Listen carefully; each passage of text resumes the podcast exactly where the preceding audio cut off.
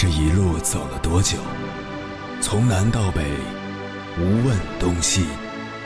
这一生走了多远？春华秋实，红颜白发。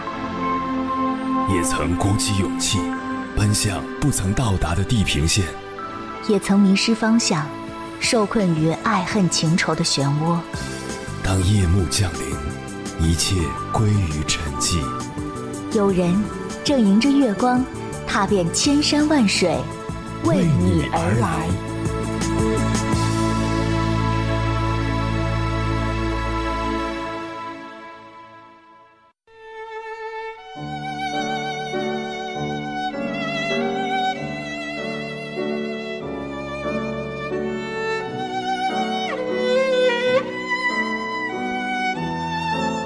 我住的小区旁边有条小胡同，胡同口有个修自行车的师傅，年纪不大，二十七八岁的样子。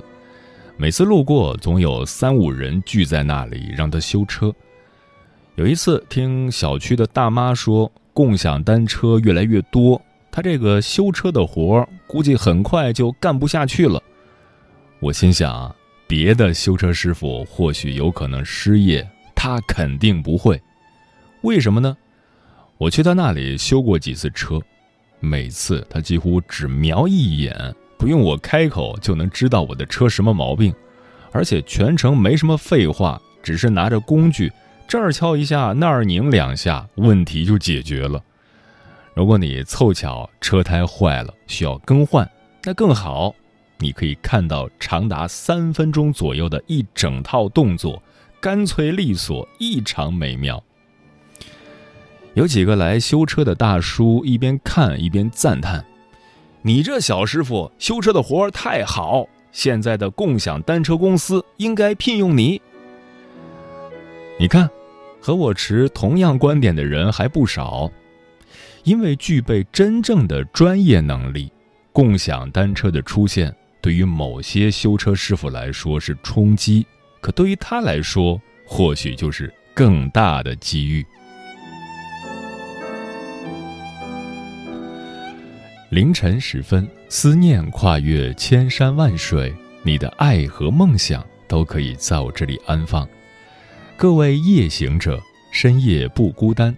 我是迎波，绰号鸭先生，陪你穿越黑夜，迎接黎明曙光。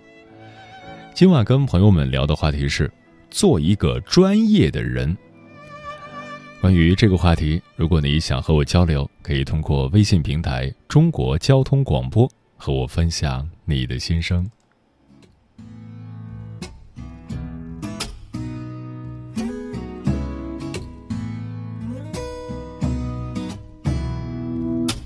又当当晃到了大街上，来来碗面汤二两，酒足饭饱才有力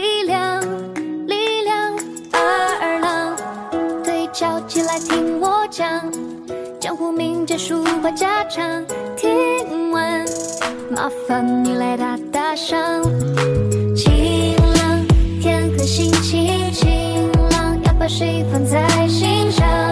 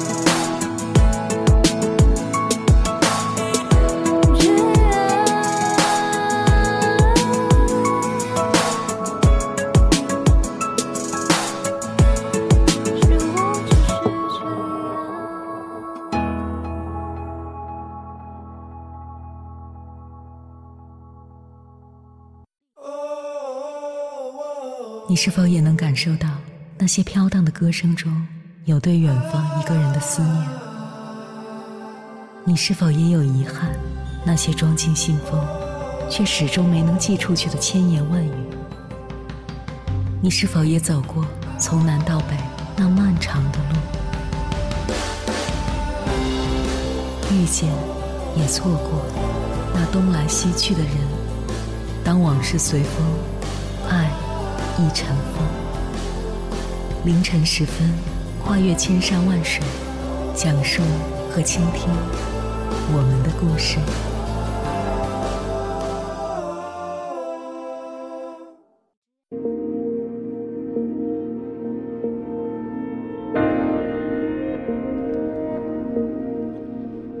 前两天有网友在网上分享了自己请月嫂的经历。他说，为了能够做好月子，他花了五万块钱的高薪聘请了一个月嫂。一开始别人都说他被人忽悠了，干嘛要花那么多钱请月嫂呢？可等他出了月子后，看他脸蛋红润，身材也恢复后，大家都开始要月嫂的联系方式。网友说。多亏了这个月薪五万的月嫂，让他的身体能够尽快恢复好，不仅没有受苦受累，还瘦了三十多斤。其实，像网友这样愿意花高价雇天价月嫂的人不在少数。央视财经曾经做过这样一个调查，发现薪资超过两万的月嫂都很抢手，往往都是被人预定了好几个月。愿意为他们支付高额费用的人，并不是因为钱多的没处花，而是看中了他们的专业。一个天价月嫂不仅懂得科学育儿，还懂得心理、营养、康复等等学科的知识。一般越是专业的月嫂，赚的钱就越多。这只不过是一件小事儿，但也让我感慨万千。让我感慨的不是别人多么有钱，而是我发现，很多人看上去是在积极赚钱，实际上却是陷入了一种垃圾赚钱定律，只是在一边羡慕别人的高薪资，却选择性的忽视了人家高薪资背后的专业。而那些被垃圾赚钱定律欺骗的人，很多时候不过就是。在用战术上的辛苦掩盖战略上的懒惰，那么再用力的付出也换不来对等的价值。接下来，千山万水只为你，跟朋友们分享的文章选自国馆，名字叫《真正的赢家都是长期主义者》，作者九妹。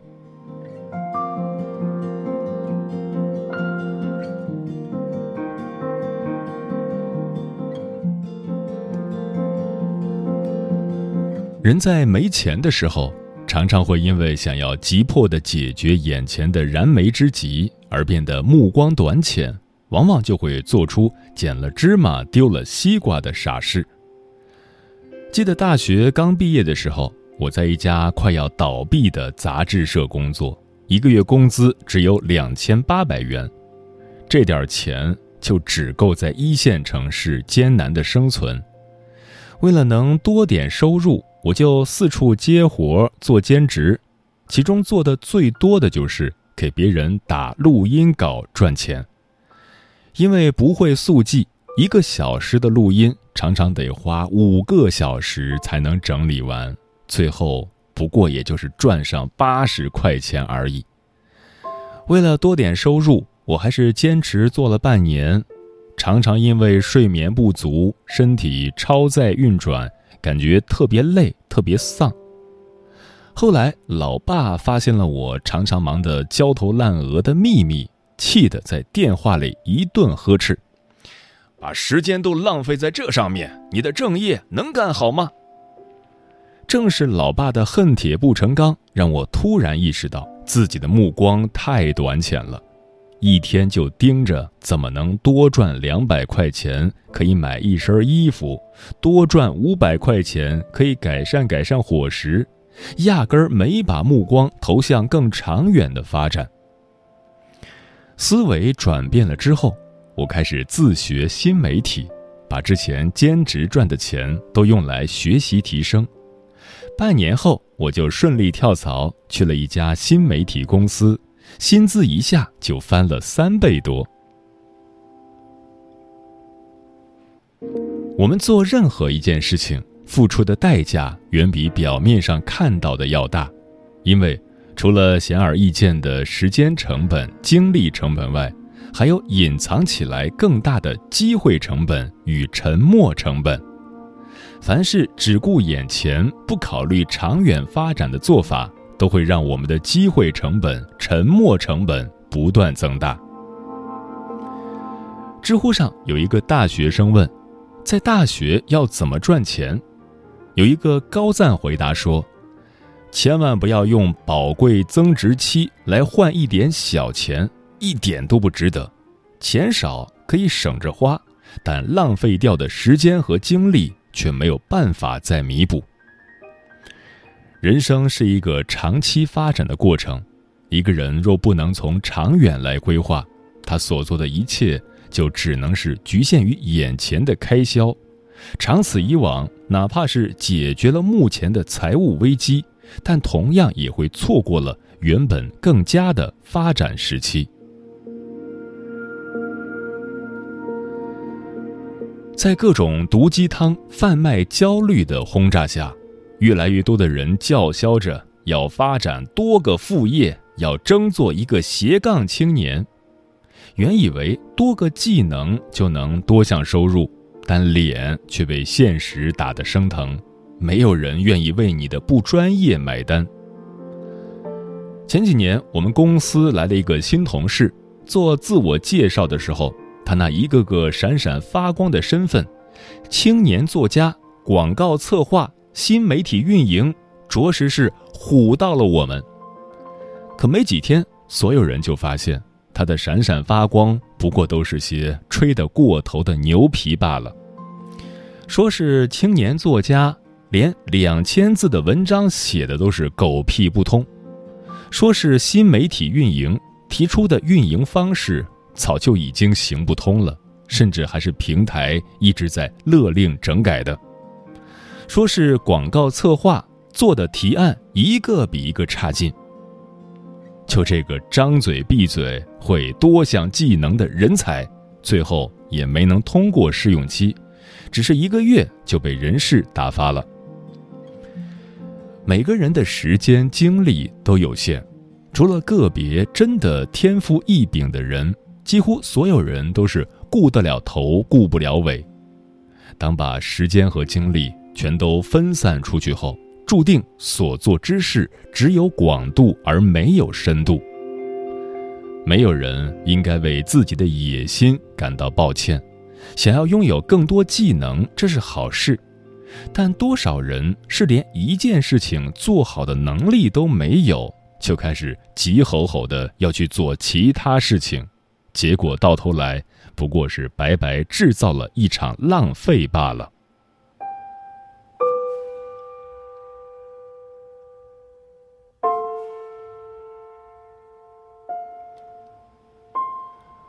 无论什么行业，无论是阳春白雪还是下里巴人，把事情做到极致的人，往往是最容易赚到钱的人。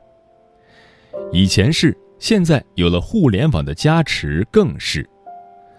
近两年，有一个在全网爆火的焊工耿帅，就是靠自己专业的技能，一年时间就从全村嘲笑的男人变成了收入最高的男人。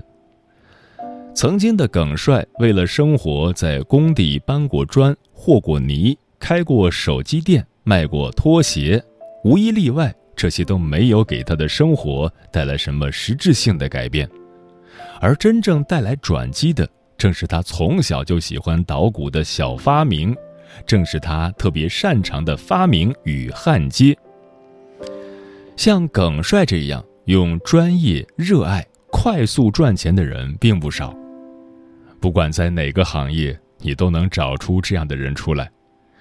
普通月嫂一个月五千元，金牌月嫂一个月五万元，普通教练一个月七千元，金牌教练一个月四万元，普通会计一个月六千元，注册会计师年入百万，普通设计一个月七千元。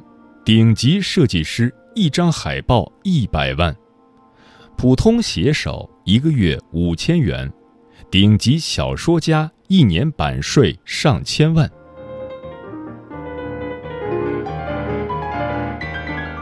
我们总嫌收入低，总觉得自己行业发展不吃香，可是去看看行业顶尖人物的收入，你会发现。其实自己还是有很多努力上升的空间的，而很多人的努力程度还远远没有触碰到天花板的地步。在这个任何人都能发光发热的年代，专业是一个人赚钱最大的途径。也许你在苦练技能的时候，别人在夜市摆地摊赚了一千块钱，可是你要知道。当你技能满格的时候，你能在同样的时间里赚到更多的一千块钱。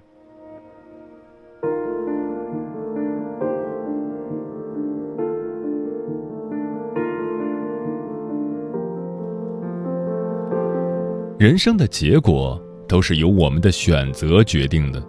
如果你选择短期收益，那么你的人生都会在焦头烂额中应付当下。如果你选择长期收益，那么你会发现路会越走越宽，日子会越过越轻松。在心理学上有一个很著名的荷花效应，它讲了这样一个现象：池塘里种满了荷花，第一天开一朵，第二天开两朵，第三天开四朵，第四天开八朵，每天荷花开放的数量。都是前一天的两倍。如果第三十天的时候刚好开满整个池塘，那么在荷花开满半个池塘的时候，不是第十五天，也不是第二十天，而是接近尾声的第二十九天。长期收益的事情，不是上午努力，下午就能看到结果。它常常需要很长时间的等待与积累，只要量积累到一定程度，那么就会跟荷花一样，在一夜间就会开满池塘。真正的赢家都是长期主义者，都懂得把时间和精力投入到长期收益之中，而这也正是拉开人与人之间差距的最大原因。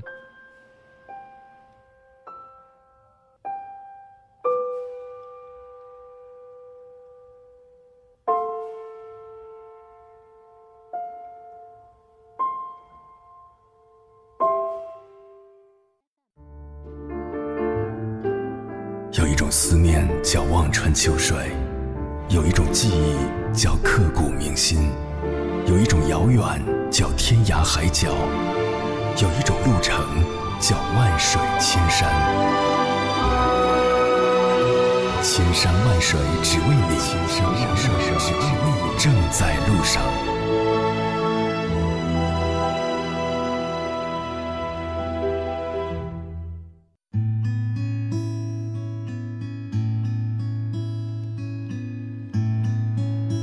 感谢此刻依然守候在电波那头的你，这里是正在陪伴你的千山万水只为你，我是迎波，绰号鸭先生。我要以黑夜为翅膀，带你在电波中自在飞翔。今晚跟朋友们聊的话题是做一个专业的人。听友老张说，成功的人都是专业的人，也都是专注的人。这世界上只有专家才是赢家。简单的事重复的做，就可能成为专家；而重复的事能开心的做，就更是专注的赢家。保持专注，提升专业，做人生的赢家。小轩说：“我们部门有位同事是我最不愿意打交道的。”我们要完成报告或者填表格，需要找他拿数据，要怎么对待我们，得看他心情。心情好的时候，马上就能拿到数据；他心情不好，就直接说他找不到了，然后就不理人。大家在一个组织里工作，有很多事情需要相互协作才能完成，找到个人在组织中的位置，做好它。在工作中随意发泄情绪的人就很不专业。在我看来，专业不仅是成事的能力，也是做事的态度。传家宝说，前几天发现自己上大学时办的工行卡的信息过期了，于是就去柜台更新信息。办理业务的柜员小哥应该是九零后吧，真的很专业。一丝不苟地填写核对信息，就连我随口提及的一个问题，最后也主动提出帮我解决，考虑非常周到，不禁让人感慨：社会的文明程度越高，就越需要专业化的人才相配套。牧羊人说，在当今急功近利的社会氛围下，我们不得不承认。很多人身上都有浮躁的气息。俗话说：“打铁还需自身硬。”如果想成为别人眼中专业的人，我们只能从工作当中的一点一滴做起，提高自己的专业度和职业化素养。木姑娘说：“专业的人会让人感觉非常可靠，因为他们总是能够稳定的输出，不会在做事情的时候。”夹杂过多的个人因素，他们的眼睛里只有具体的问题以及解决问题的清晰思路跟操作手段。陈先生说：“术业有专攻是指用以谋生的职业，越专业越好，因为竞争激烈，不专业你没有优势。”春暖花开说：“专业。”既包含技术娴熟，又包含职责道德高尚。要称得上专业，需要不断的学习钻研。迟暮少年说：“会计专业的我做了新媒体，专业谈不上。这个行业本来就是变动大，需要不断的完善自己。热爱文字的我。”觉得这个行业对我来说依然是生活所需，我还是要努力提升自己。我的梦想其实是去支教，但现在我要为父母、家庭、自己去努力。今年的目标是拿下教师资格证，为以后的支教时刻准备着。千里霞光说：“专业体现在细节上。”不管从事任何工作，都要认真、细心、严谨，不能只是为了完成任务而随便应付，而是要考虑到应该怎么做才可以让事情完成的更好。当别人对你说“专业的就是不一样”时，就是最好的肯定。所以，凡事用心对待，总会有所收获。嗯。今年大家的日子都不好过收入多多少少都受到了影响如果这种影响还没有让你沦落到会风餐露宿的地步不过就是要比往年少吃几顿大餐少买几套衣服的话那么与其消耗时间精力去做那毫无技术含量的兼职不如趁机好好提高一下自己的专业技能。这世界人才很多，但真正专业的人并不多。我们每一个普通人都还有很大的进步空间。你是，我也是，在剩下的日子里，让我们一起加油吧。